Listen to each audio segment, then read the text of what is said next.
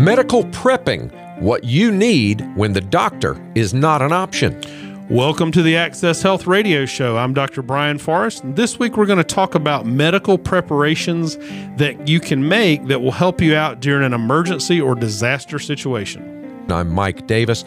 We come to you on WPTF each week at this same time. Dr. Forrest, I don't think any of us are anticipating the end of the world tomorrow, but uh, you're going to be telling us about medical preparations that we should have in a situation like, say, a Hurricane Katrina like catastrophe, where doctors' offices and pharmacies, even hospitals might be closed, or where there's a pandemic situation. That's right. Uh, you know, we all sort of take for granted that we can go to the doctor or emergency room anytime we need to. Uh, but in some situations, we may not have easy access to any medical help other than ourselves. And what I'd like to do today is kind of go over some of the equipment, uh, tools, and supplies that I really think all families should have available to them in an emergency, as well as some basic training they ought to get. And, you know, first and foremost, anyone can provide some basic first aid with some minimal supplies. However, I encourage anyone to attend a first aid class and also to get CPR training. Uh, I have actually had to use uh, the Heimlich maneuver on a family member mm. uh, that would not have li- likely made it without that. And so those are things you can learn, training that's very simple to learn, uh, that you can potentially save a life when there's not medical professionals around. Um, typically, uh, you know, half or a whole day class is all that's needed to really get some valuable skills uh, that could save a life or limb. And the American Heart Association or the Red Cross offer these classes. Uh, and we, we will put some links to that uh, on our website at accesshealthradio.com. Uh, you know, without proper training, I would caution people against offering treatment unless no other option is available. Um, I would always recommend professional help if it's available, but sometimes it's just not. So, Dr. Forrest, what types of situations are we talking about today? What are some of the scenarios? Well, there's a couple of different scenarios you could find yourself in where medical prepping would be fairly important. Uh, the first would be a situation where you've sort of isolated yourself from medical facilities. That might happen if you went camping, if you were hunting, uh, if you traveled somewhere that medical assistance was fairly remote or not available, or it could also happen, you know, during a pandemic where either the clinics are overwhelmed or where you just can't get to uh, medical care. And you know, examples uh, might include a remote wilderness hike, uh, a boat trip out on the ocean. There's not much medical care, you know, out in the ocean. Um, even a large lake, you might be fairly far away from medical care. Mm-hmm. Uh, but if you go to a third world country, very often, you know, there's lots of people around, but having access to medical care can be very limited.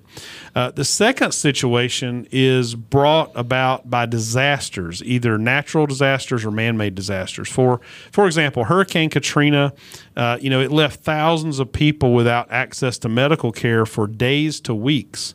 Uh, the lava flow that uh, was in Hawaii a, a, little while back, about two years ago, uh, it cut off some roads, uh, so the ambulances couldn't access people.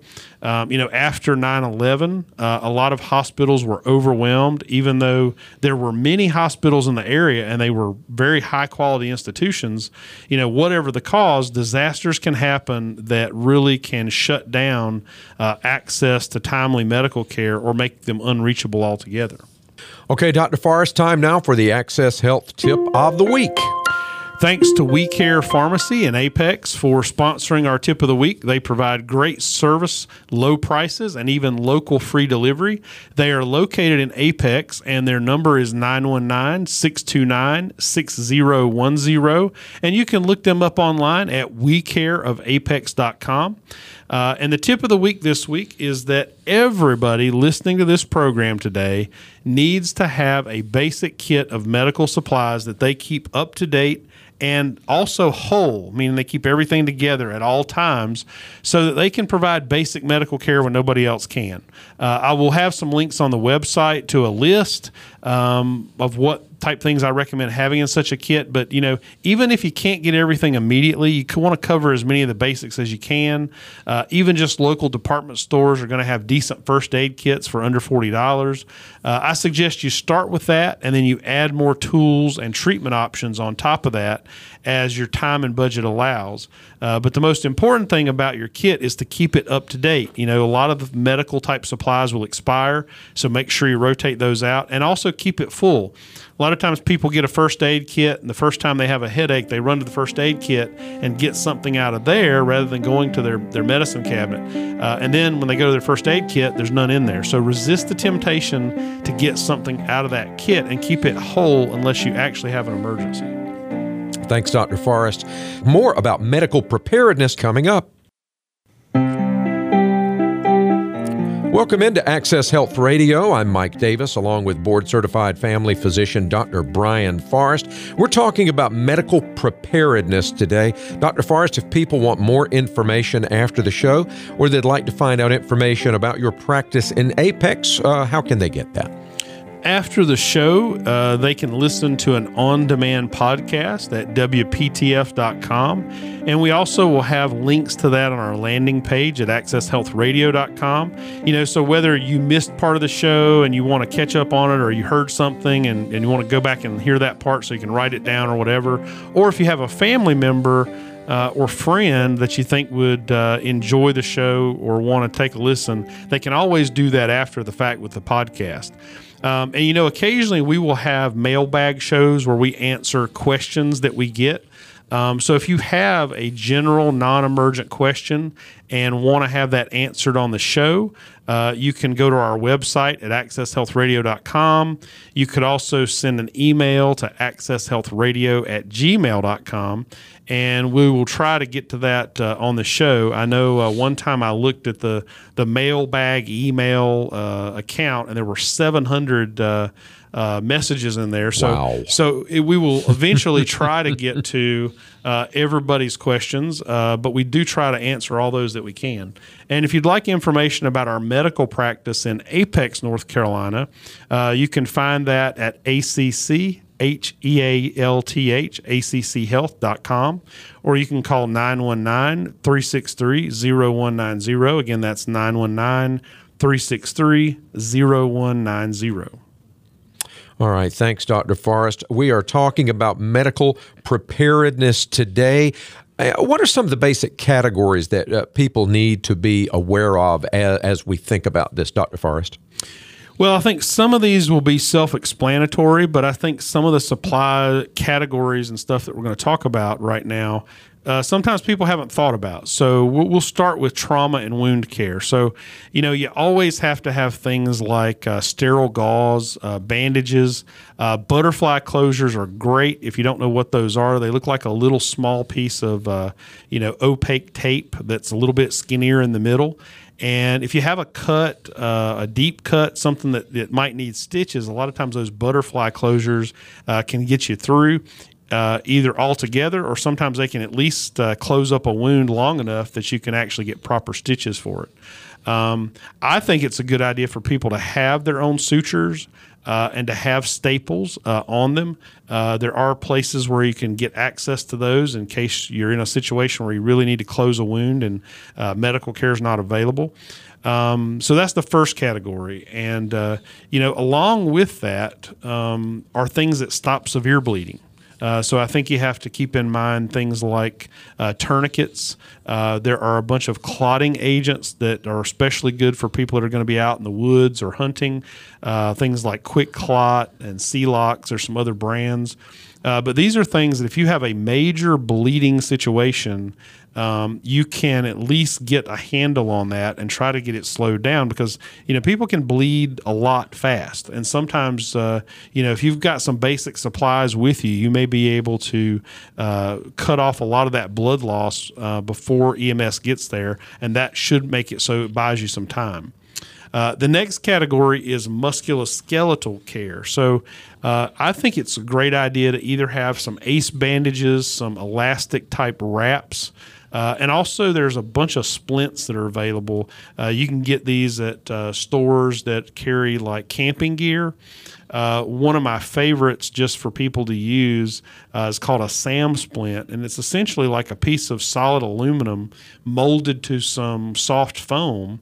And what it allows you to do is you can actually take that and wrap it, sort of mold it around an arm or an ankle, uh, and make a splint out of it very, very quickly, and it's it's effective. Uh, so having a SAM splint, having some ACE bandages, some elastic wraps is great. Uh, I would encourage you to try to find the ACE bandages that don't require those metal clips. Uh, number one, because uh, you lose those metal clips. Uh, number two, they don't work very well, and a lot of people actually cut themselves or injure themselves on the little points on those. And in an emergency situation, the worst thing you want to do is have a scratch or a cut that gets infected. So they do make ACE wraps that basically work via Velcro uh, or sort of hook and loop type type solutions, and those are great. Um, and then you also need a basic over the counter medicine uh, list. Uh, everybody should have some generic Tylenol or acetaminophen and ibuprofen uh, or uh, Aleve, which is uh, naproxen. Uh, available. You can use that for headaches, pain relief. If you get an injury like an ankle sprain, the anti-inflammatories like the uh, naproxen and the ibuprofen work great to help both pain and potentially the inflammation of those injuries. Uh, so having some basic stuff like that for pain and fever uh, is very, very important. It is important if you're going to have a kit and you're going to have medications like this in it you're going to need to rotate those. So, you know, set a time where you're going to check your kit, look at expiration dates and that kind of thing on a regular basis. Uh, I've had kits before that I've gone in looking for something, and you know, it was five years old, and so it's important that you uh, you keep the the medications at least up to date. Um, another thing I would have would be some anti-infectives. Um, now, this could be things you put on the outside, like polysporin. Uh, I actually uh, prefer polysporin over the triple antibiotic ointment. Uh, the third antibiotic that's in triple antibiotic ointment, a lot of people have a reaction to it that's much like poison ivy. And it can be very confusing because sometimes people start using uh, the triple antibiotic on a cut and it actually gets more redness and they think it's getting infected when actually it's a reaction to that third antibiotic. So the polysporin is a double antibiotic, and that's what most physicians recommend. Um, so I would have some of that. Um, also, if you can get some prescription anti infectives or some prescription antibiotics uh, that you can have on hand, that's a, that's a good thing to have in your kit too. Um, the next category is for bites and stings. Uh, you know, some topical anesthetics. Uh, there's a lot of sprays now that have some anesthesia agents in them. Uh, you can also there's, there's sting kits. Uh, there's even a little device that you can remove a tick really easy with. Uh, those type things that are meant for insect problems and bites and stings is great. Um, now this one's a little bit controversial, but uh, something called a Sawyer kit. Um, you know, used to be when people got bit by snakes, people would do things like, you know, try to suck the venom out or they would cut the wound and try to suck the venom out. And we found out that was very ineffective and actually dangerous. So we didn't recommend that. Um, and then there were some devices that came out on the market that were basically like little suction cups, and we found they were very ineffective. So none of these are great. The truth is, you know, if you get bit by a, a venomous snake, you need to get help as soon as possible uh, and get to 911. That's your priority. But the Sawyer extractor uh, has been used in some cases successfully to reduce the amount of venom in a bite. Uh, and not necessarily just from uh, you know snakes. Uh, it also can be used for venom from from insects as well. Uh, and it's essentially a little device that has a plunger that automatically creates suction. And that way you don't have to have your mouth on anything uh, or anything like that. And it does uh, help remove some. There's uh, some questions about how beneficial it is. Does it actually work? Um, and so, you know, I leave that to the, to the listener to decide. But I will say, if it was my leg and I'd been bitten by a poisonous snake and I was out in the woods, I would use my Sawyer. I would I would use it. Uh, I would also be getting nine one one there as fast as possible. Right. But I, but I would probably use it. Um, another th- category you need to have something for are allergic reactions. Um, you know, some people are allergic to peanuts, to bee stings, um, lots of things, but those allergic reactions can be life threatening very quickly. And so I encourage people to actually have um, several different things in a little kit that they can use for that. Uh, you know, the over the counter uh, loratadine, which is sort of the generic for Claritin, and also another. Uh, the one that I like the best is called Alavert, and the reason I like it is that it dissolves in your mouth uh, pretty instantly. So if you're in a situation where you don't have water, you can use that. Interestingly, one of the medicines that people have used in the past for acid indigestion, called Tagamet, is really good at helping allergic reactions. In fact, in the ICU, uh, when I've worked in the ICU at hospitals and we've had people come in with anaphylactic reactions uh, that were really life threatening, uh, giving them Tagamet. Uh, which again is available over the counter, is a really good treatment for severe allergic reactions. Uh, Benadryl comes in liquid and solid tablets. It's always good to have that on hand. The Claritin or Loratadine or Alavert, uh, preferably. All those are really good, but you need to have something like that in your kit. Um, also, you need something for shock support. Uh, you know, if people are exposed or if they've had blood loss, uh, you know, having some type of blanket, uh, you can get these real inexpensive reflective blankets. Uh, now they're probably only good for one one use or so, the real cheap ones, uh, but they do help. You know, they reflect body heat and can help somebody. And having some electrolyte fluids, or they there's lots of uh, tablets that are made that you basically can mix with water that put the electrolytes in the water to help support somebody who's dehydrated. Very important to have something like that in your kit. And then uh, the next category is personal protection. Uh, now, personal protection is very broad. So that could be anything from a CPR barrier for doing mouth to mouth, it could be a mask, it could be gloves. Um, there's airways that we use for people that are trained to know how to use those. Uh, people know about the N95 or higher rated sort of dust mask. Um, and also, you know, we've, we have been talking a lot lately on the show about pandemics and infectious uh, emergencies. You know, if that was to get really bad, it would be a situation where you might want to have goggles to prevent eye spread. Uh, you might want to have one of these fabric, uh, non porous, or it is a porous, but it's a water resistant suit like a Tyvek suit that painters use. Um, those actually can be very protective as long as you don't cross contaminate uh, and you use them, you know, the way they're intended. Um, plastic sheeting. Uh, you can use plastic sheeting uh, basically to isolate uh, people that may have a, a severe infectious disease. Uh, use a little duct tape with that. Uh, you need some bleach or a way to make bleach. There's actually some products on the market. Um, there's one made by a company called MSR where you can basically make your own chlorine bleach just with some salt water. Um, that's a very effective disinfecting solution. Uh, 70% or higher rubbing alcohol or Lysol type products. Uh, and then, of course, hand sanitizer. You just can't have enough hand sanitizer, so make sure you've got that uh, available. All those things really can help you with personal protection, potentially in the uh, setting of being exposed to infectious disease, you know, like flu or coronavirus or whatever. And then, last but not least, make sure your kit includes your own prescription meds or prescription medications for your family uh, because you may not be able to get a refill for a week or more, you know, depending on the situation. Uh, and some medications, you know, if you run out of them for a day or two, it's not a big deal. But there's some prescription medications, particularly heart medications, that uh, you know being off them a day can be fatal. Um, insulin is another example of something you've got to make sure you have access to if you're insulin dependent. Um, so, blood pressure medicine, heart medicine, and uh, insulin, make sure you've got that on hand. But try to keep uh, a supply of all of your prescription medications uh, where you could use them and be okay if you couldn't get access to medical care or a pharmacy for at least a week or two. Thanks, Doc. More about prescriptions and antibiotics when we come back. This is Access Health Radio. Dr. Forrest, you mentioned prescriptions and antibiotics for our medical prep kit. Uh, how do patients go about getting some of those? Well, your personal physician may be willing to provide one dose of basic antibiotics for you to use in certain situations. And although I'm not advocating this, many people get antibiotics without a prescription that are meant to be used for fish online. Some one example is called fish Fishmox. So even though it's not meant for humans, occasionally they can take that. We're going to have to talk more about that at some point, Doc, but that's all the time we have for this week. Okay, our scripture this week is from Luke 4 23, and he said unto them, Yea, we will surely say unto me this proverb, Physician, heal thyself. Thanks for listening to the Access Health Show. Until next week, God bless your health.